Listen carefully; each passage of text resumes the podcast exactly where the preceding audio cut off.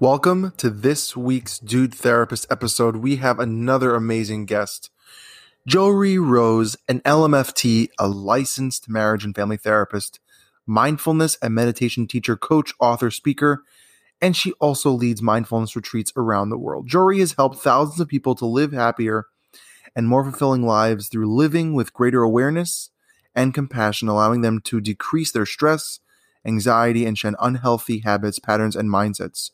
Joree is host of the podcast Journey Forward with Joree Rose and has authored two mindfulness books, Squirmy Learns to Be Mindful and Mindfulness, It's Elementary, and has a new book on gratitude coming out in early 2021. Joree has been featured in prominent media outlets such as Oprahmag.com and NBCnews.com, Business Insider, KTLA News, and so many more. I'm so excited for you all to hear this amazing episode. It is a good one. Let's get right into it.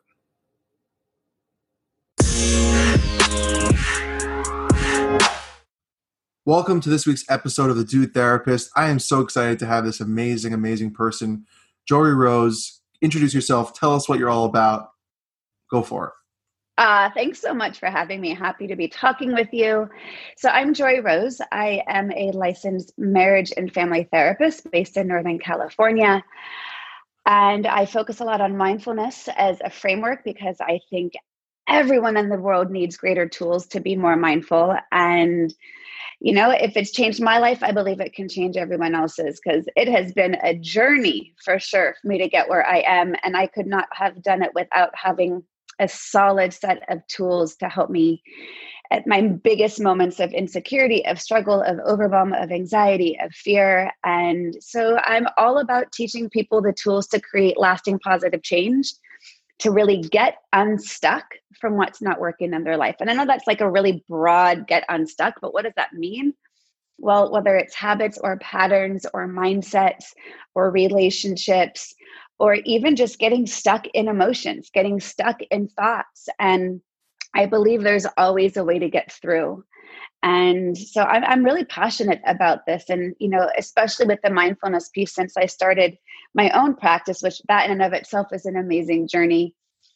You know, it's evolved so much in a secular way that there's so much more societal awareness, application in a way that's relatable and attainable. So I want to continue to be that face of someone who gives people tools that I believe we all need, because ultimately we all just want to be happy. We all want to feel peace. We want to feel calm in our lives. We want to be able to be resilient when, you know, life starts going crazy, as it's done in 2020. To say the least, you know, that's one of the reasons why I love and wanted to bring you on, is because, you know, as the Dude Therapist is really about bringing mental health awareness and advocacy and talking about different aspects of mental health. You bring a different flavor that might not be as focused on in classical quote unquote therapy, which I know I practice mindfulness myself. I know I promote mindfulness when I work with a lot of clients. Now that you touched on it, even though I was going to ask this later on, let's talk about 2020 and what are some things that you can kind of give the listeners, some tips on mindfulness and kind of being in the moment, or maybe explain mindfulness first before we get into the tips.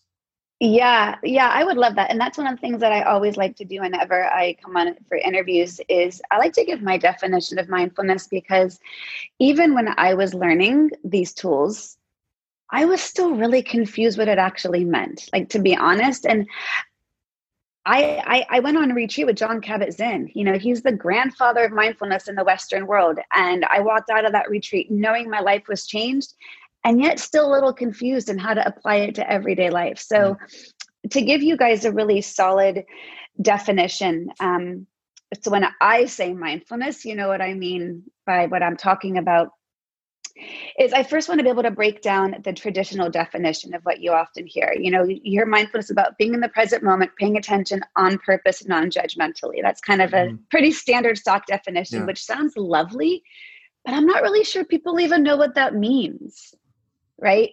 So to be in the present moment, okay, so if we're not present, where are we? Well, our mind is wandering to the past. Oh, remember life pre-COVID, how lovely that was, right? Or we're wandering to the future. Oh my God, how long is COVID going to be here for? How long are we going to keep doing this? or we're distracted by digital devices or distractions in our environment, or we're caught up in, our thoughts that just keep ruminating all over the place and running around like a hyper puppy. So to be in the present moment is way easier said than done. But I actually want to take it one step further and to say, it's not so much about always being present. To me, being mindful is about noticing when you're not, right? Because we can't be present all of the time, and nor would we necessarily want to. I don't think it's an attainable thing to strive for. To me, being mindful is at the fundamental level, having awareness. So instead of mindlessly being distracted, just know that you're distracted and then know how to intentionally bring your attention back if that's what you choose to do. So being in the present moment, I really define as paying attention to what's arising in the present moment. So when you're being present, what are you noticing? You're noticing your thoughts. You're noticing your emotions. You're noticing the sensations in your body. You're noticing the distractions around you. And then you're having, so I'm going to step back one step to say, I define mindfulness in three words: awareness, as I just described, attention, and intention. Mm-hmm. So once we're having awareness of what's arising in the present moment, if we've noticed our attention is not present, we bring it back, right? But once we're aware of what's coming up for us, thoughts, emotions, sensations, distractions, paying attention to what do we typically do when those thoughts arise? What do we typically do with our emotional experience? What do we typically do when we feel sensation or distractions around us?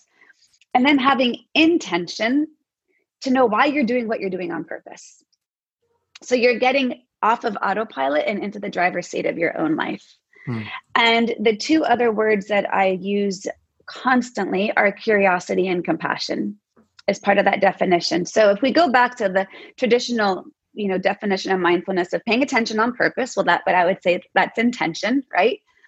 And the non-judgmental part, here's a really tricky thing. And I know a lot of people who've gotten stuck on this, because I don't know about you, Ellie, but I have judgments because I'm human. Mm-hmm. I've got inner self judgments. I have judgments about others all the time. Having judgments is human. So when you hear a definition of something to say, to not be judgmental, and you experience judgment, right off the bat, you're going to think, I can't do this mindfulness stuff. That's not going to work for me because look at me, I'm full of judgments.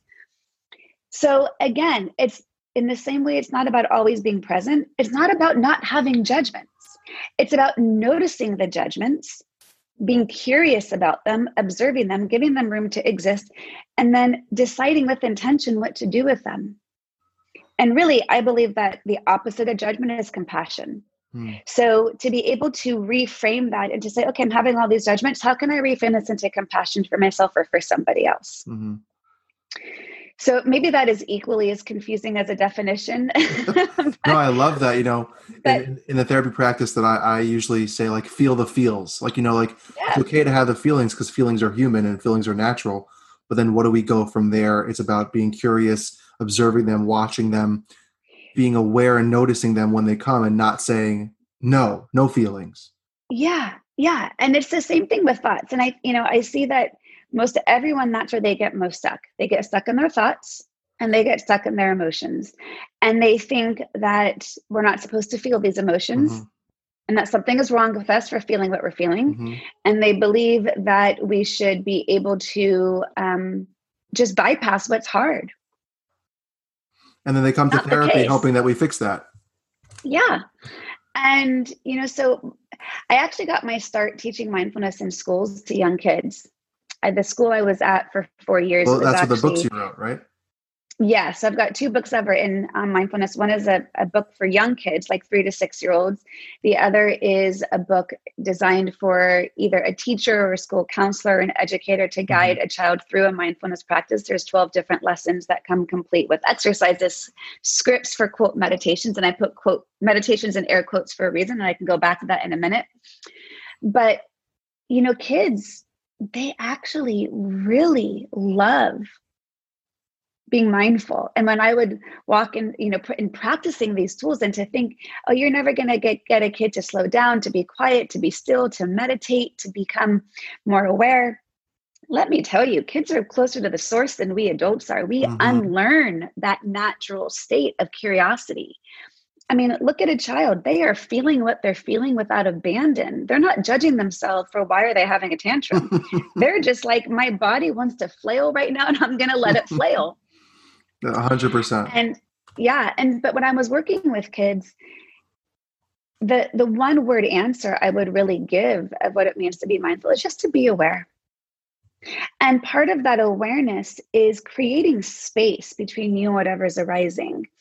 And I'll explain it like this. I once was working with an 11-year-old girl, and she described her anxiety as like being in the middle of a tornado, which I loved the visual. I'm really, really big into visuals. I'm going to share some of my favorite visuals with you. But this was a good one. She said, I feel like my anxiety is being in the middle of a tornado. And I said, wow, like I get what that must feel like. I said, I'm not here to deny the tornado. It's what's here. It's what you're experiencing. Mm. However, let's see if you can practice being the weatherman commentating on the tornado. Just step outside of it and observe it.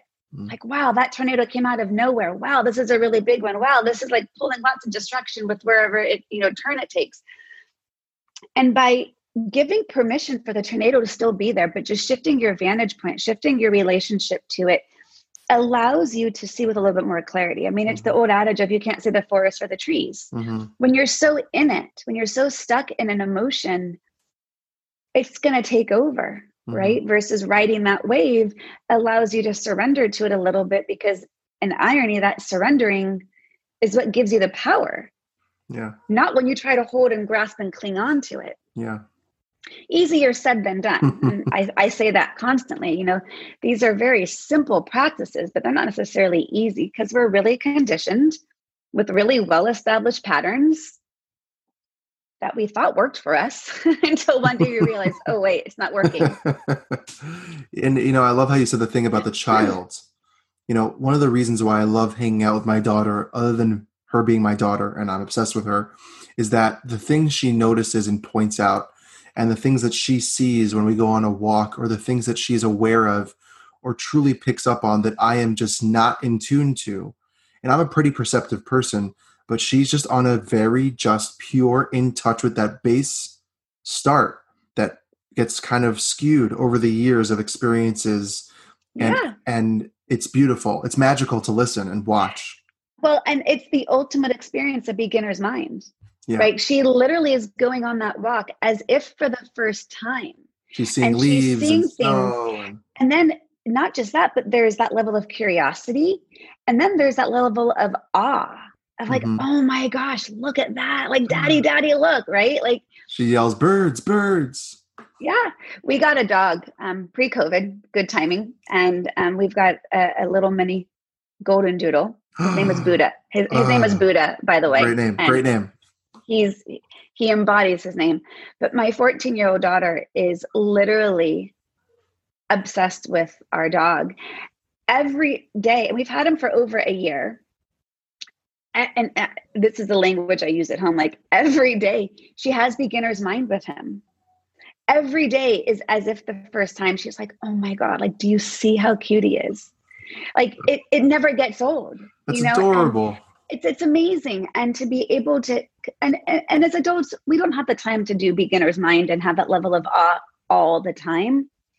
But again, to recognize when are we going through our life mindlessly versus when are we able to just notice and then come back and get off autopilot. Like I give the example of there's nothing wrong with scrolling on your phone, right? We look at that as a complete mindless activity. I know at the end of the day, I need some mindless activity, and that's perfectly fine. I see a lot of clients. There's a lot that's going on in the world. I need to detach. I need to numb out.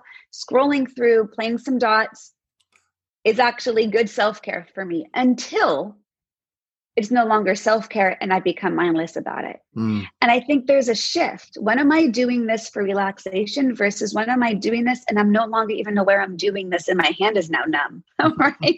It's like when, I don't know if you remember with the old Netflix when it first started, if you were watching for too long, it actually asked you if you were actually still watching. Because and I remember seeing that for the first time and being hit in the face by the thought of like, how long have I been sitting here? I forgot that I was using this as a way to kind of decompress, relax, watch Friends, whatever the show I was watching to kind of enjoy my day or to relax from the day. And it hit a point where Netflix wasn't sure if I was still watching mindfully. And it said, excuse me, maybe you should go outside, or maybe, are you sure you're still watching? And I remember sitting there truly, that to me is what mindfulness is about. Yeah. It's about doing things with purpose, doing things with focus. And it doesn't have to be the most quote unquote productive or successful thing, but it has to be with where your head is at the time. Yeah. You know, and the reason I got into all this is, you know, I woke up one day in my early 30s and was like, how did I get here? Mm. I don't remember how I got here. And I knew I made the choices to get to where I was, but those choices were also fear-based and anxiety-based.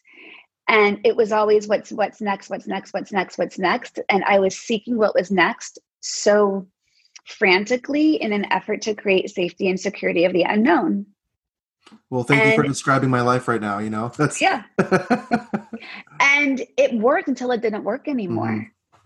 And I was like, wait a second, because I got into that point where there were no more what was next. Mm-hmm. Like I achieved it all. Like I married my high school sweetheart. I had my two daughters. We had the home. Like I got to be a stay-at-home mom, which at the time was what I really most wanted to be. And I was grateful that I got to do. Mm-hmm. And I remember even having the thought, like, I'm never going to meet any new people because this is, my life is done. Like I've arrived. Where am I going to expand? Where am I going to grow? And it really created this crisis of consciousness, this crisis of my existence of who am I? And am I here because I want to be, or am I here because I've always been afraid not to be? Mm-hmm. And, you know, to be able to have these big mindset shifts of, is the way I've been running my life really in alignment with who I want to be, with my values, with, is this the right thing? And part of it was I was in my head my whole life. Mm-hmm. I was staying with what was logical and rational and reasonable, and I wasn't tuning into my body. So mindfulness also gives us the ability to slow down and to exhale and to tune into what is that message my body is telling me that I'm otherwise been pushing away because I don't want to pay attention to that because that might be hard to face. I think we're afraid. I think we're afraid of that inner voice or that inner feeling that is so a part of us that has helped us survive and helped us thrive over the years that we've been living. And we kind of push that aside. I know for me, I have a chronic illness. And one of the things, I have Crohn's. And a lot of it has to do with the body and how it feels, whether it's fatigue, GI issues. I'm not going to get into details. It's a little graphic. But it's about me being noticing what my body is telling me, what I need to do for my body. And when I push that aside, when I don't focus on it, when I'm not aware of it, or I'm trying to avoid it, it ends up biting me in the butt later on because I didn't do what my body was telling me when I needed to do it and said, oh, I'll deal with it later. And then I get a lot sicker or it doesn't help later on. And I love that you brought that up about, you know, I was going to ask this question, you know, about that day in your 30s, you know, reading your website and doing some research. You spoke about that day in your 30s. Then what did you do for yourself? For all the listeners who might be going through those similar things, I know right now during Corona, and I promise listeners we'll get into that later, but, you know, the uncertainty and anxieties of what to do or where you are in your life, and you're feeling that, and you have that moment of clarity going, well, you said before when you're 30s, what did you do next? What I did next is I got into therapy, and I realized, because I had already been on the track to become a therapist. I had already gotten, in California, you need 3,000 hours to become licensed. Outside, right out of grad school, I got 1,500 hours done, decided I wasn't in the space to do this, stopped my hours, had my babies. Now my youngest was in kindergarten, had this like aha awakening moment. Mm-hmm. And I, got into therapy. It was sitting in my therapist's office that I realized, I think I want to go back for my hours. Mm-hmm. And I had to start over again. So in the end, I've done 4,500 hours. Wow. Overachiever over here. Yeah. So, but that led to my discovery of mindfulness. I saw, the series of serendipitous events that I'm only going to share a couple of the big ones with you. But it started me going on retreats, and it started me taking mindfulness classes. And I started getting more involved in kind of, there's a conference that has been going on for many years called Wisdom 2.0. And it's an intersective business and mindfulness. And there was an offshoot like of a women and wisdom event that I went to one night. Mm-hmm. So there were two major turning points from which I was able to make this shift. And I like to just give bigger context because I grew up with fear and anxiety handed to me on a silver platter. Mm-hmm. My mom's parents were killed in a car accident when my mom was 16. Mm-hmm. My mom was the only survivor of the accident. They were hit head on by a drunk driver.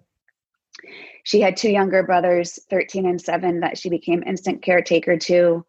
Her Russian immigrant grandparents moved in, and her parents' accident ruled, still to this day, the anniversary of the accident was just last week. It impacted everything of her parenting, as you could imagine. Mm-hmm. Couple that anxiety and fear that bad things happen. The world's a really scary place. My parents got divorced when I was 3, and my dad committed suicide when I was 10. Mm-hmm.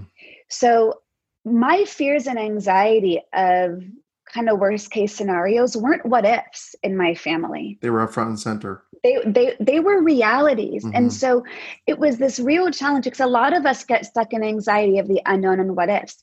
But to me, my what ifs were real. Mm-hmm.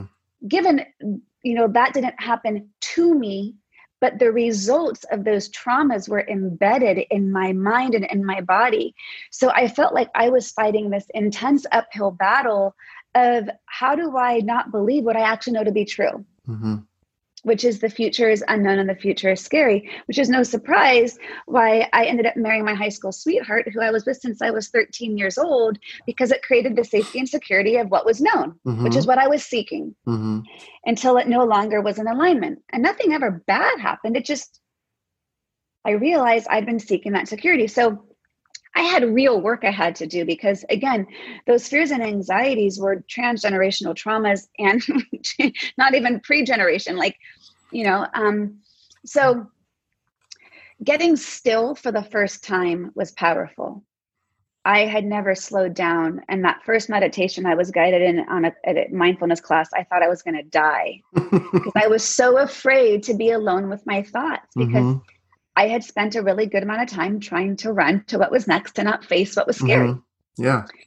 And so two big turning points. I hope you don't mind my storytelling, but they're good stories. I won't make good. So the first one was this Women in Wisdom event I went to. And there was about 200 women in a room at a conference room at a hotel in San Francisco. And there was a motivational speaker up on the stage. And she said, I'm going to pull someone's name at random out of a hat, and that person's going to come up on stage and speak for 2 minutes. Mm-hmm. Well, you heard this collective groan across the room of like don't pick me. Anxiety provoking, right? And she said, what are you guys experiencing right now? And people just started shouting out, like, my heart is racing. I'm beginning to sweat. I'm getting nervous. My thoughts are racing. I'm getting a pit in my stomach. I feel nauseous. And she said, what you just described is simply energy moving through your body. And you are in a habit of labeling that energy as fear. She said, what would happen if you simply labeled it just as energy and you used it to plug it in and inspire you or motivate you? And something about the way she said that clicked for me, that I was in the habit of labeling everything as anxiety versus just energy. And she then said, okay, I'm not going to pick a name at random. You heard this collective sigh of relief. She says, but I will give you a chance to come up on stage and speak. And I otherwise would have let my anxiety and fear shut me down. But instead, I threw my hand up in the air and said, I'm going to do this and use that energy and plug it in rather than stop me. And to motivate people, she said, if you come up on stage, we're going to give you a standing ovation on the way up and a standing ovation on the way down. And I'm like, well, that sounds like a nice thing to have. I don't know what the hell I spoke about for 2 minutes, but I did it. And that was my first step of getting past the habit of labeling my energy or thoughts only as fear or bad or anxious. The second and bigger life-changing moment of what I did with all of that. And again, I delved in deep, and mind you, I was delving in deep to mindfulness and meditation, both personally and professionally. Like I was getting certified in different courses and trainings, but as I was doing this professional path, it interwove with a personal depth. And I hold a lot of integrity around the practice of mindfulness. I wasn't going to teach something I wasn't embodying. And through another series of absolute serendipitous events, I ended up on retreat with Dan Millman at the Omega Institute in upstate New York. Do you know who Dan Millman is? Nope. Have you ever heard of the book, The Way of the Peaceful Warrior? Yes. He's the author of that book. Amazing. I, random chance, was told by someone through a Facebook message, hang in there, peaceful warrior. I didn't know what that meant. He said, it's a book, go ahead, read it.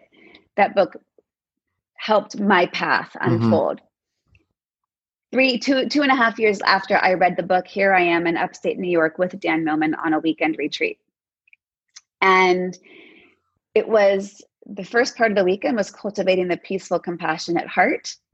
And the last part on Sunday was developing your warrior spirit. So here we were with Dan Millman, who is a phenomenal spiritual teacher. And we are learning martial arts, doing a martial arts routine to a Lionel Richie song on a Sunday morning in upstate New York. And I'm like, how the hell did I get here?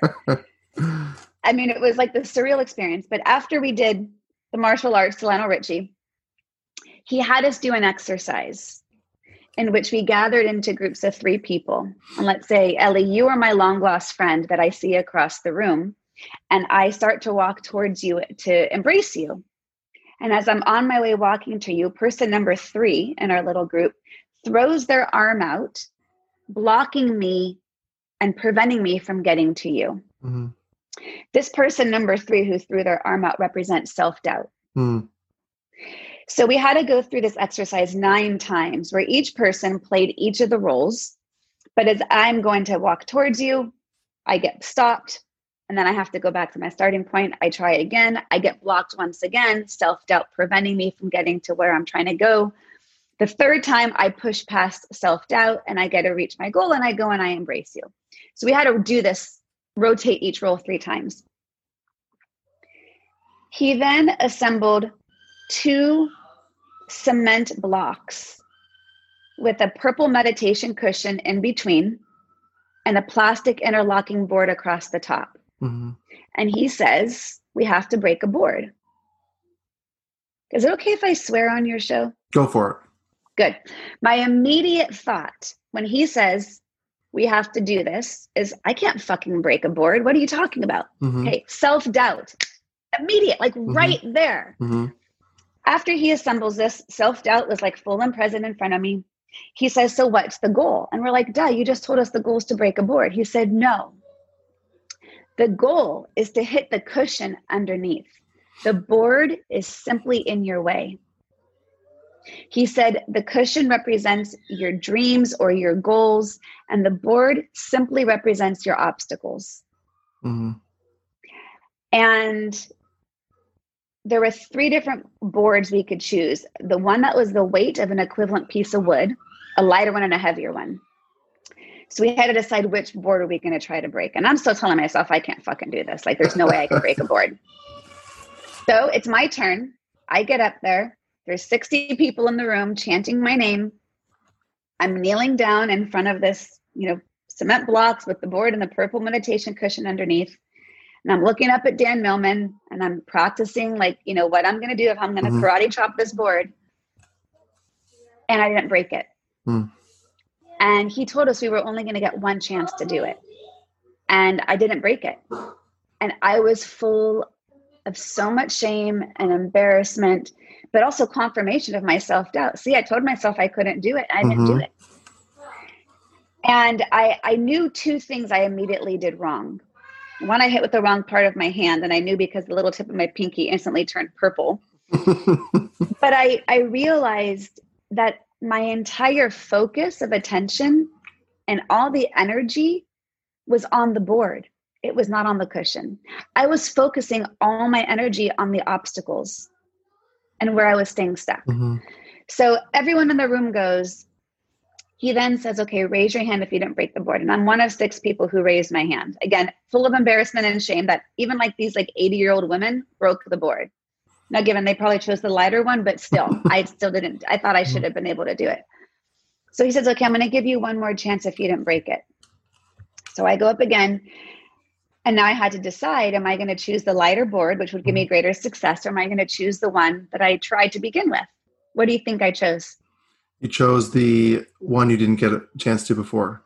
100%. I'm like, there's no easy way out here. If I'm going to do it, I'm going to do it. Mm-hmm. So I'm kneeling down again in front of Dan Millman.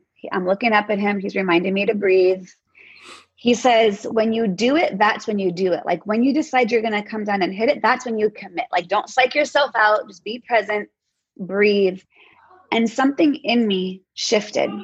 And I felt this intense energetic shift where all of my focus and attention went from the board to the cushion. And I chose to push self-doubt aside. And rather than focus my energy on the obstacles, I focused on the goal. Took a deep breath, looked up at Dan Millman, I'm breathing, put my arm up in the air, and I came down and I broke the board and my hand hit that cushion. And I let out the biggest, like, whopping scream of joy. But in that moment, Ellie, I realized I no longer had an excuse. Mm-hmm. That was my single most life-defining, changing moment, that everything I'd been afraid of because of fear and anxiety and self-doubt, I was choosing to not push past. And I also, one last piece of this was, I had always seen the future and the unknown as scary, but here I was in my life and in my marriage where I was unhappy, and I was like, I was not unhappy. I was unfulfilled. It was really existential. I was happy. I had an amazing life. I just wasn't fulfilled, and it just wasn't enough for me at that point. Mm-hmm. But I made the mindset shift to recognizing that it was actually the future in which possibility resided. Mm-hmm. Here I was in the present moment, in the known, and I wasn't fulfilled. But so that must reside in the unknown. Mm-hmm. So between using my energy to plug it in, breaking the board, and having that mindset shift, there was no stopping me. And I'm like, oh shit, I've got to get divorced. Because that's the thing with awareness. Like, awareness sucks, because now if you're really being mindful, you have a responsibility to tend to what you're now aware of. Otherwise, you're just taking a spiritual bypassing to say you're doing the work, but you're not really doing any of it. 100%. That's an amazing story. Two amazing stories. I love, I'm a big storyteller. I love those stories. Yeah. And I was so driven by integrity of the tools. I was really afraid, honestly, of standing up on stage somewhere, giving some mindfulness, fantastic talk, and having someone in the audience stand up and pointing out to me and saying, yeah, but you're not doing that. Mm-hmm. And I thought, okay, if I'm going to actually show up and be this mindfulness-based therapist and guide people through pushing past all the boards in their life to try to reach their cushions, if I'm going to do that, then I'm out of integrity unless I'm doing that myself. I love that. So, basically, like, practice what you preach kind of thing.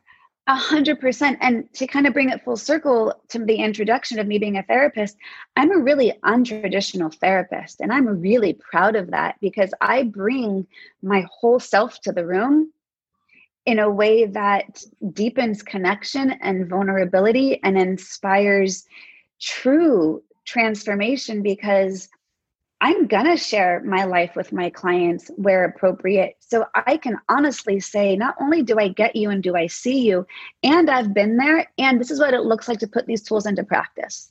You know, I love that you said that you're an unconditional therapist. That's one of the reasons why I love what you do and why I wanted you on.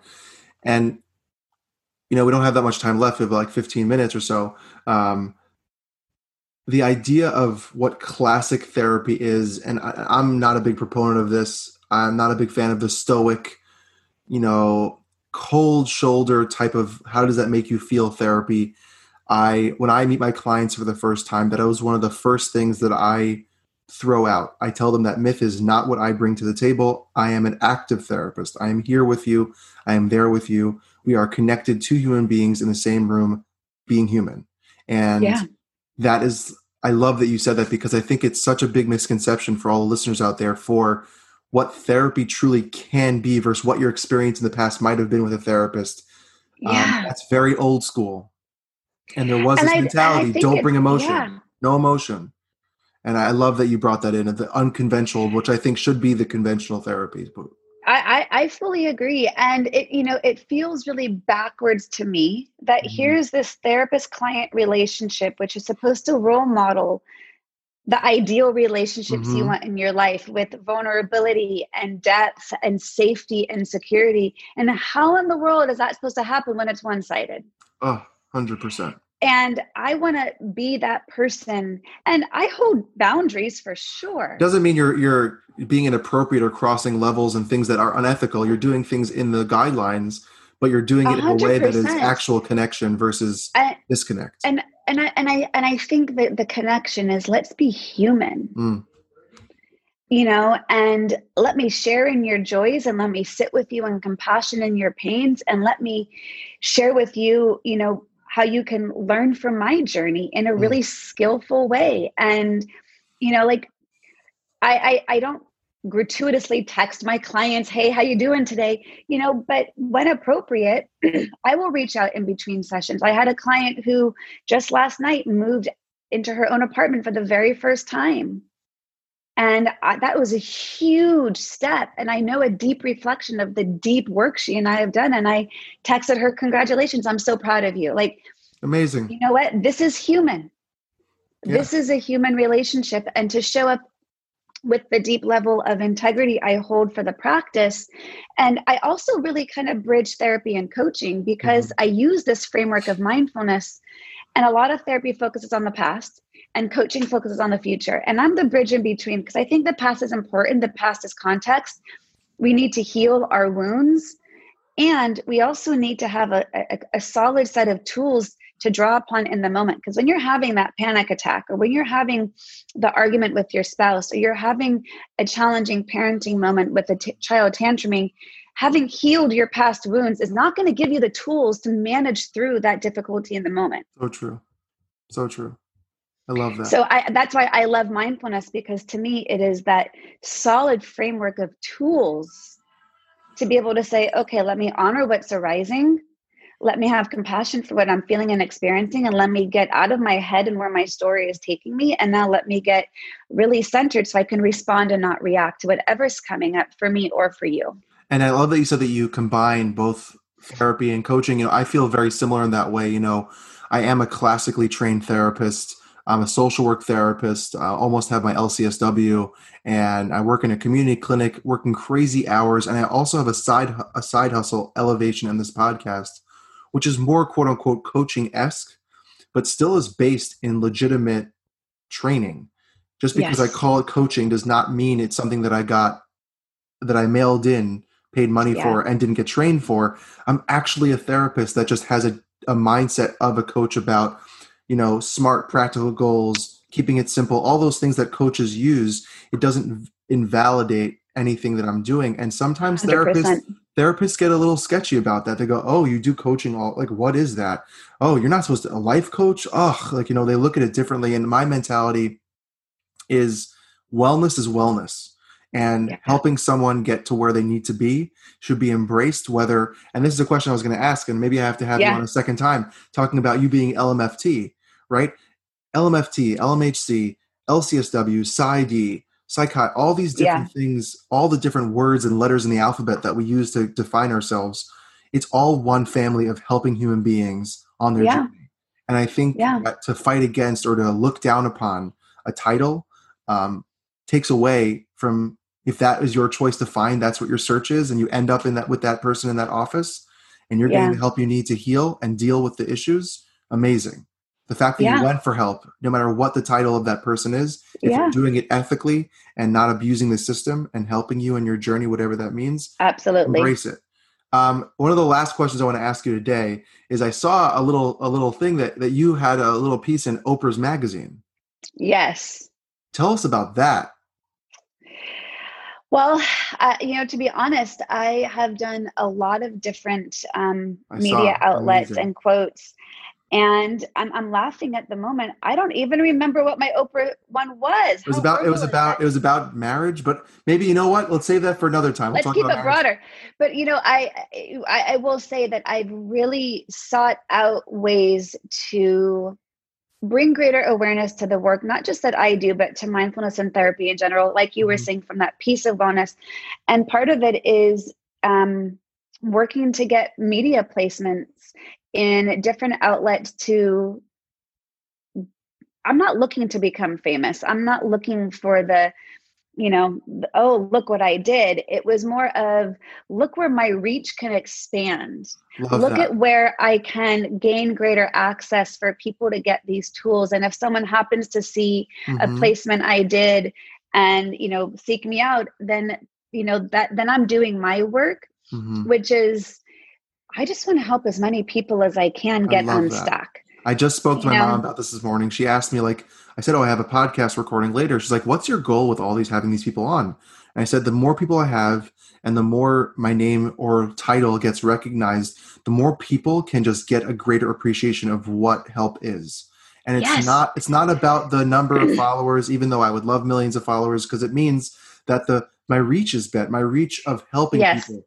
And it's not about fame or fortune. It's really, and that's what I think truly separates the people who are actually in this for the right reason. Yes. Doing this for the right reason versus just trying to get that title or that book deal or that thing.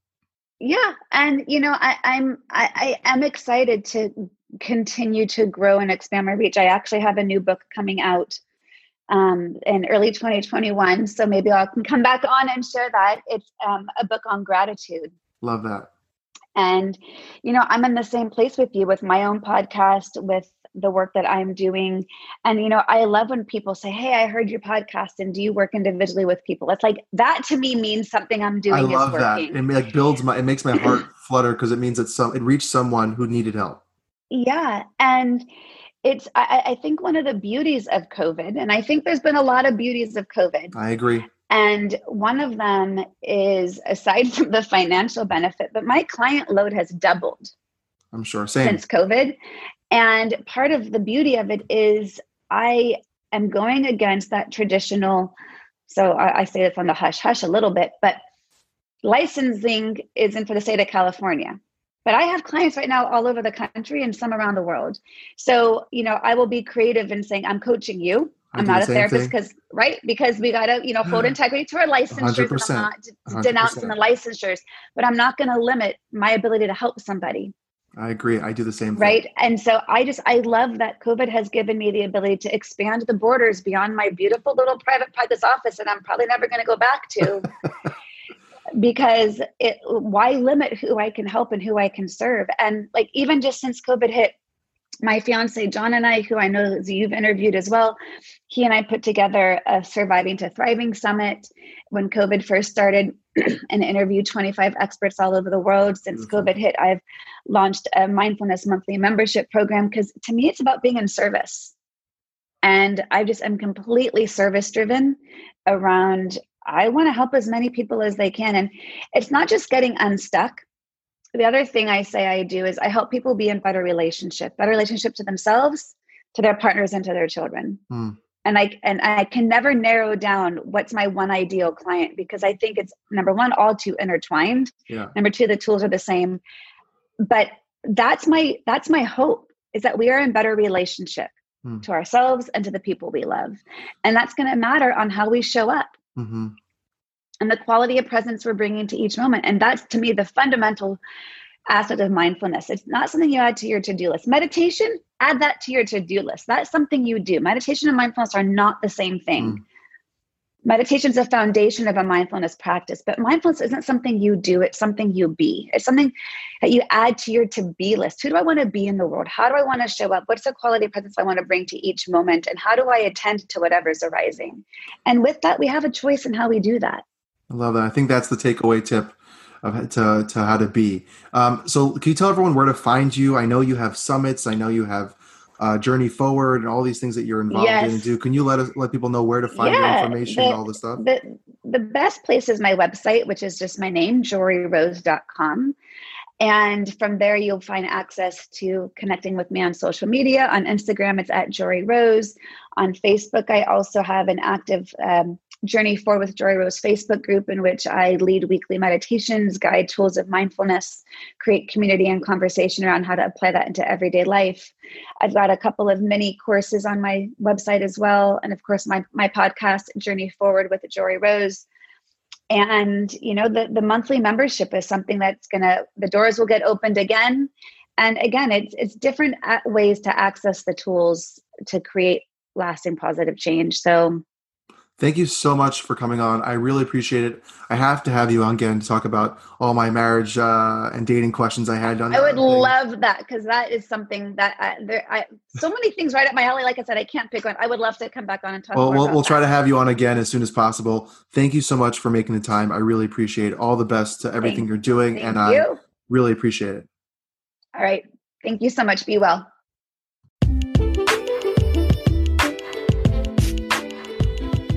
Thank you so much for listening to this week's episode of The Dude Therapist. And it only is happening because of you, the listeners, tuning in every week, even twice a week, to this show all about mental health, relationships, and wellness topics. And really, let's be honest, everything in between. And I'm so excited to show up every time and having great guests. So, thank you. And if you have any questions, concerns, ideas, collaborations, email me at thedudetherapist@gmail.com. Follow me on Instagram at thedudetherapist. Let me know what you're thinking.